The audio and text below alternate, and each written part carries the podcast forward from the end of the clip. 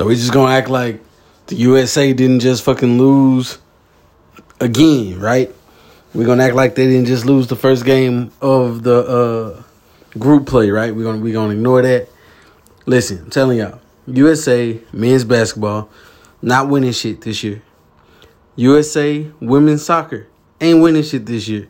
The USA Olympic team is pure trash, dumpster juice, uh, with the exception of uh, Miss Biles and company. You know what I'm saying? Simone Biles still gonna kick ass, even though they're trying to handicap her, saying they're not gonna score her uh, the same way they score everybody else. Because anybody else try to do what they go, what she do, they gonna hurt themselves, which is some bullshit. But we'll get in that in, into that debate another day.